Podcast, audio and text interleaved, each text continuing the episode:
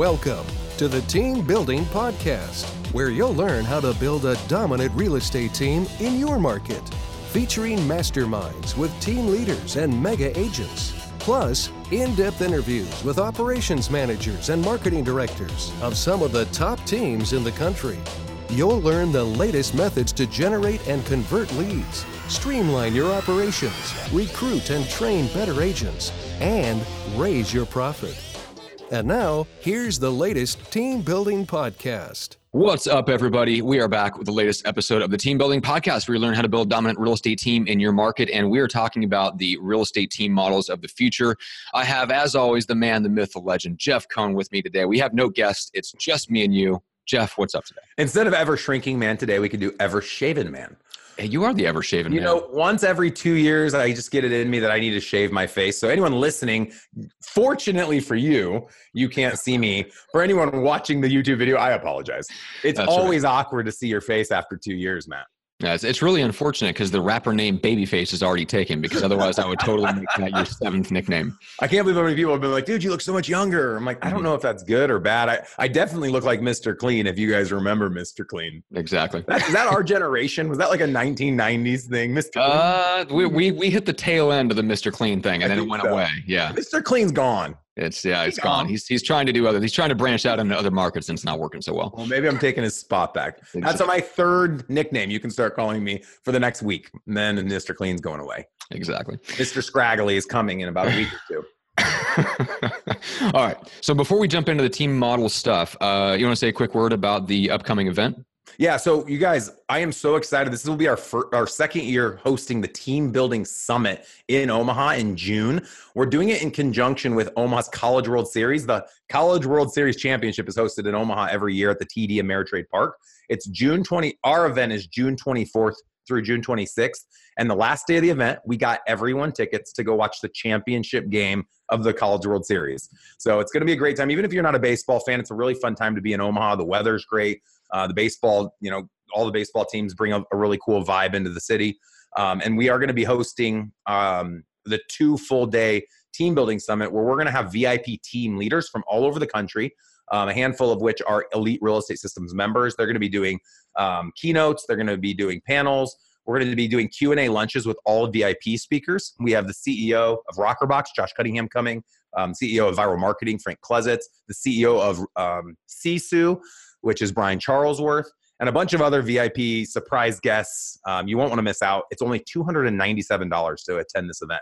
So if you're interested in buying a ticket, you will not regret it. I promise it's going to be an incredible time. We have about 100 team leaders coming. It's the only team specific summit in the country that I know of um, that opens their doors to anyone and everyone across all coaching platforms, all brokerages. It doesn't matter where you are. If you want to learn about scaling a team, this is the place to go. So go to eliterealestatesystems.com, click on events, and you will see our June 24th through June 26th Team Building Summit event, or go to theteambuildingsummit.com. Hope to see you there.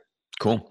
All right. So, business models of the future. So, you and I are uh, we're chatting about this behind the scenes, and we're seeing a lot of the same things. There's some really interesting business models that are out there, and I feel like you're doing. I don't think you necessarily set out to do this because you want just you just wanted to get into investing, but the people that I see doing really really innovative things are the people who are blending investing and a traditional residential team. And uh, it used to be just you kind of, you would kind of run those things in parallel right? So you you kind of uncover a few uh, investment opportunities here and there and you as the team leader or the team owner would kind of skim those off the top and go and swoop in and go okay well maybe i'll think about buying this house for myself. Well there's some folks out there that we're keeping an eye on that have really you know taken that to the next level and are now are really integrating those into effectively one business model so i don't know if you want to name names or not but i do want to talk about at least the concept of the structure Sure. I think it is one of the business models that has a chance to win uh, in uh, like during the next correction and then coming out of the next correction because I think they have a chance to establish some serious market share. Right. Oh, yeah. One of the, one of the things I've noticed is you when we talk about different models, no matter what model you build, that model, if it truly works, should be able to work in different industries. And the thing that's so beautiful beautiful about real estate is everyone knows we should be investing in real estate, especially when it starts turning back to a buyer's market. And so I always wanted to have an investment wing to my real estate business, but I was always so busy in the churn and burn servicing the deals, focusing on building out my team that I never was cognizant about building out an investment wheel. And what I found with a lot of top investors around the country, they've had the exact same challenge and haven't built out their residential real estate wheel. But the truth of the matter is, to your point, Matt, it doesn't have to run parallel. They can actually be the same thing. You just have to be cognizant of assigning someone within your real estate team or within your investment company to run the other role. So um, my team is one great example. We sold 630 sides last year in the residential side and did 100 investment deals.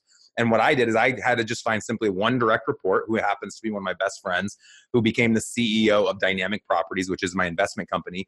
But he was able to hand pick the top agents from my team that we wanted to use as acquisition managers. And we hired an admin person and he got to plug into all the systems my real estate agents were using, like Boomtown and our admin staff and our office space and our sign runners. And of course, when we list houses, we list it with our traditional real estate group.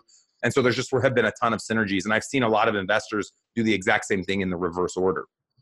Yeah, yeah, exactly. Um, so we've had one of them on the show before, Tom Caffarella, uh, and he did the exact exactly what you talked about. So he started off as an investor. Then I think one of his key guys, the guy, his acquisition manager, basically, who was going in and running the deals and, and having the appointments with the sellers, finally approached him and said, "Dude, we're we're just we're missing out. Like all these people, we're we're we're doing you know one out of every."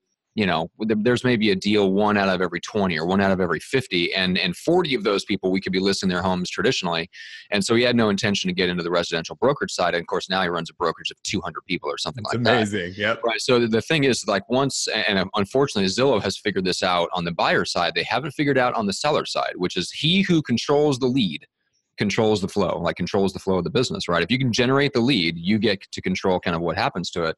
And that's yep. essentially what you guys are doing is if you can figure out how to generate seller leads, which there's no national portal competition for right now, it's basically on the ground hand to hand combat marketing and lead gen.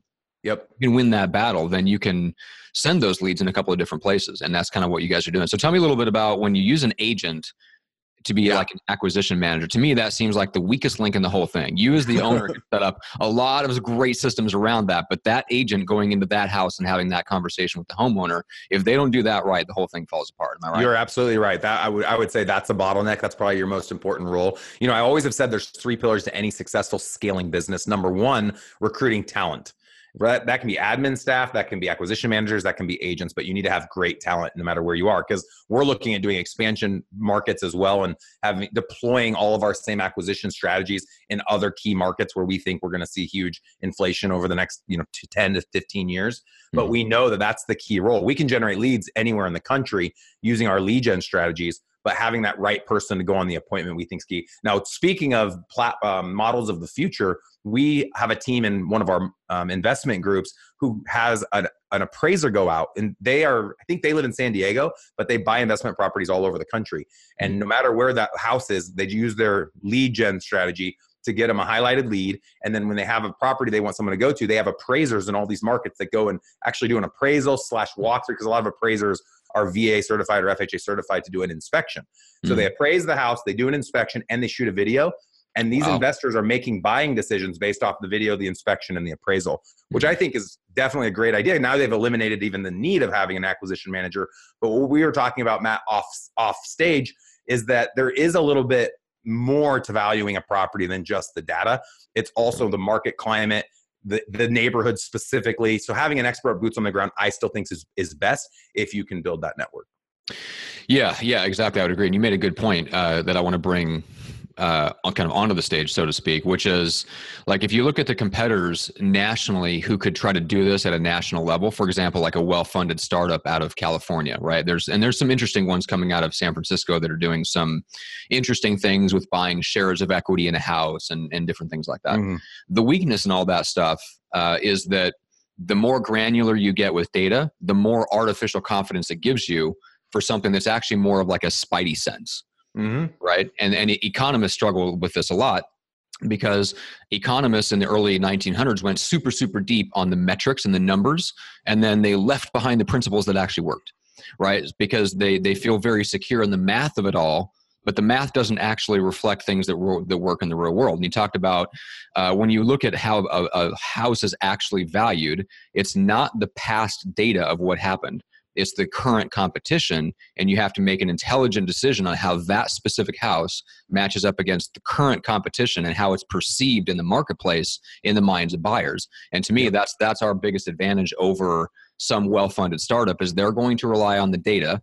The data is going to give them a lot of confidence and most likely they're going to be wrong True. The other thing you have to think about is everyone listening is considering investing. Is, is that investment a short term investment? Are you going to wholesale it where you assign the contract to another investor? Are you going to wholesale where you close and then now two months later you're putting it on the market without fixing it up? Are you going to flip it where you actually put 20 to 50,000 in and you renovate and sell it on the market? Or are you going to hold it as a rental and do the BRRRR strategy, which is buy, renovate, rent, and then you refinance and pull your equity out? My strategy has been BRRRR um, I've wanted to build a legacy of wealth, and I've used my my disposable income to acquire rental property. We out of the hundred we acquired last year, we kept fifty as rentals, and have been able to leverage all of our initial capital into future acquisitions through refinancing those those notes, which has been an amazing strategy. But when we look at these houses it depends on what we're doing with them based on what we buy and what we buy it at. So hmm. obviously, if it's a long term, for me, people always ask, where are you buying your rentals? Because I can go buy a $10,000 house, Matt, in North Omaha or South Omaha, but I have no interest in a $10,000 house because that house hasn't doubled in value the last 20 years.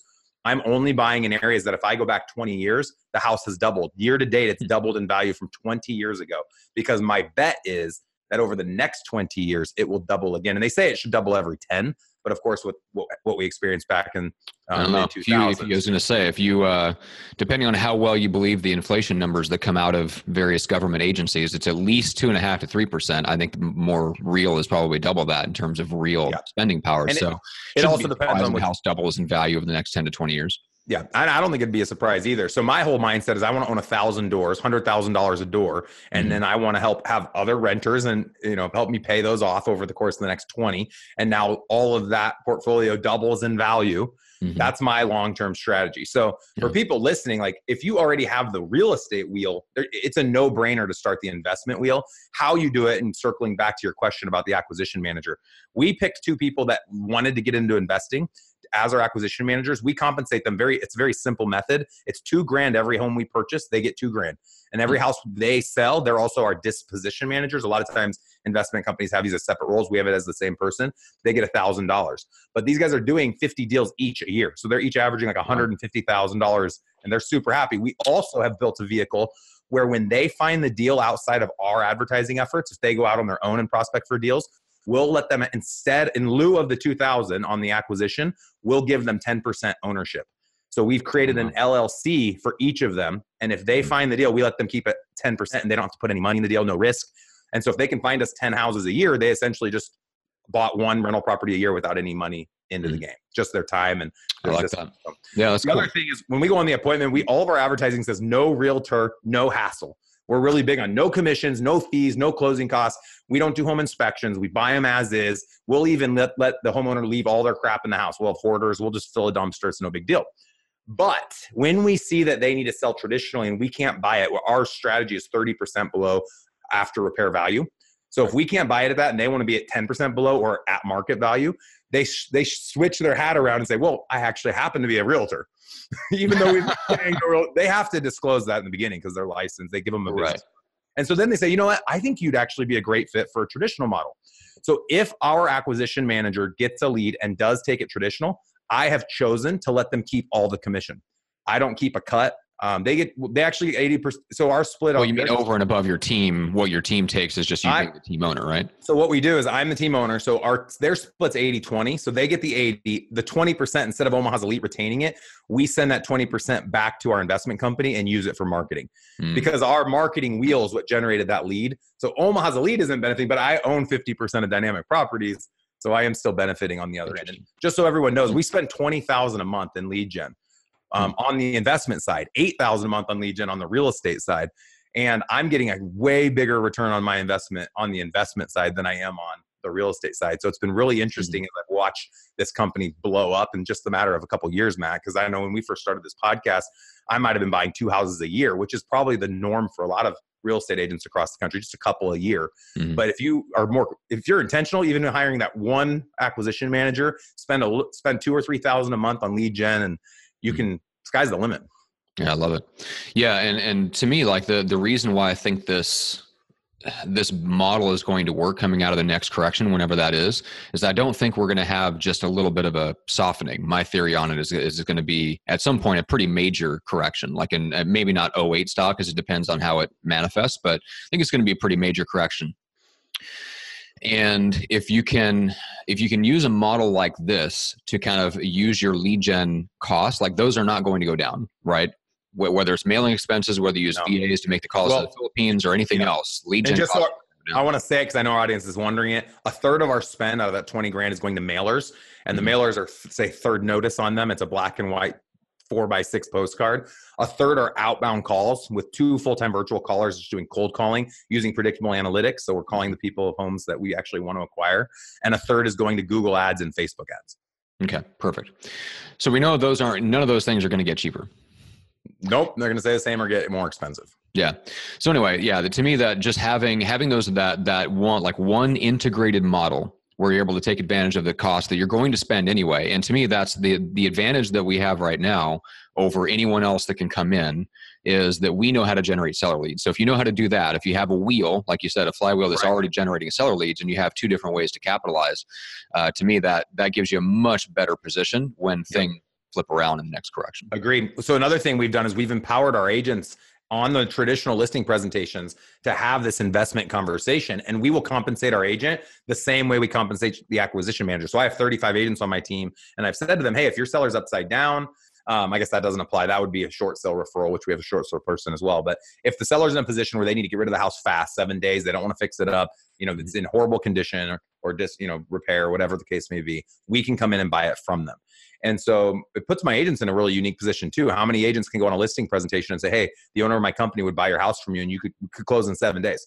And that's mm-hmm. a unique offer, and it's not a lie. We actually are going to go buy the house from them, and so it does empower your agents to be able to offer something a little bit more unique than maybe your traditional agent could on a listing presentation. Yeah, I agree. It it totally changes the conversation and a lot of times it's just like just getting in the door just having something unique and of course the guaranteed sale used to be that thing right. now now it's around enough that people i think are a little bit inoculated to it yeah and, uh, yeah so now and having something else uh, we can buy it some sort of offer like that to me gives the yeah. uh, puts the agent in a very strong position. So, yeah, what we what we found, I want to share some numbers real fast, and I know we get, we're about at time, but mm-hmm. we found that it takes us about two thousand dollars to generate one closed acquisition, but we're averaging twenty thousand dollars every disposition when we end up wholesaling or wholetailing or flipping. We get about twenty thousand, so it's a ten x return yeah. right now on our lead gen investment. The really interesting thing is that's the exact return I'm getting on my traditional real estate side. So mm-hmm. I'm spending about $300 to acquire an internet lead that closes and I'm splitting the commission with the agent. It ends up breaking down to I make about 3000 net. So I'm making 3000 on my traditional real estate side and 20,000 on the investment side. So I'm making th- you know, six times more money. Um, mm-hmm. doing the investment wheel versus doing the real traditional real estate wheel. And I think to survive this next shift as a real estate company, if you've done really well in the seller's market, you're going to need to build an arm. So we have a really exciting guest coming on um, our show this week. It's Gary. Boomershine. I always say mm-hmm. his last name wrong. Gary owns REI Vault, and we've been using REI Vault now for a couple of months. We're going to be talking about a special discount he's going to offer all of our audience members. So stay tuned for the next podcast. Make sure you go and find it. Gary is a freaking genius when it comes to um, rental property acquisition and flip property acquisition. He's built an entire coaching company and lead gen wheel, spin wheel, if you will, that we've taken advantage of. He's built out the back end CRM in Podio. Um, he's using outbound callers through my call center, actually in the Philippines, thousand calls a day. And so there's going to be some really exciting dialogue that I think is going to really pair nicely with what we've talked about so yeah. Hundred percent. Yeah, Gary. Gary's one of the sharpest guys I know. So, and and I love his business model, which is one of the inspirations for what we're talking about today. Because I see other people doing something similar. The difference with Gary is that he has solved the problems at such a high level and then created this kind of almost like a co-op or a managed service that you can plug into so that you don't necessarily like you may be looking at this going like hey i'm running a residential real estate team. Uh, do i have to reinvent the wheel and build my own systems? Well the answer is no. You can you can plug into something else that you get the benefits of this business model um, without you having to build it from the ground up. So anyway yeah stay tuned for that. Um, okay so we talked about the event we talked about everything else. Go to eliterealestatesystems.com. There's a little drop down under events. It's the bottom one, Omaha, Nebraska Team Building Summit is how it's labeled in the drop down. So go check that out. Uh, I'm getting uh, a ticket. I'm going to come out to um, the next. I think I'm going to come out to one of the events in May. Yep. Uh, so yeah, you should join us.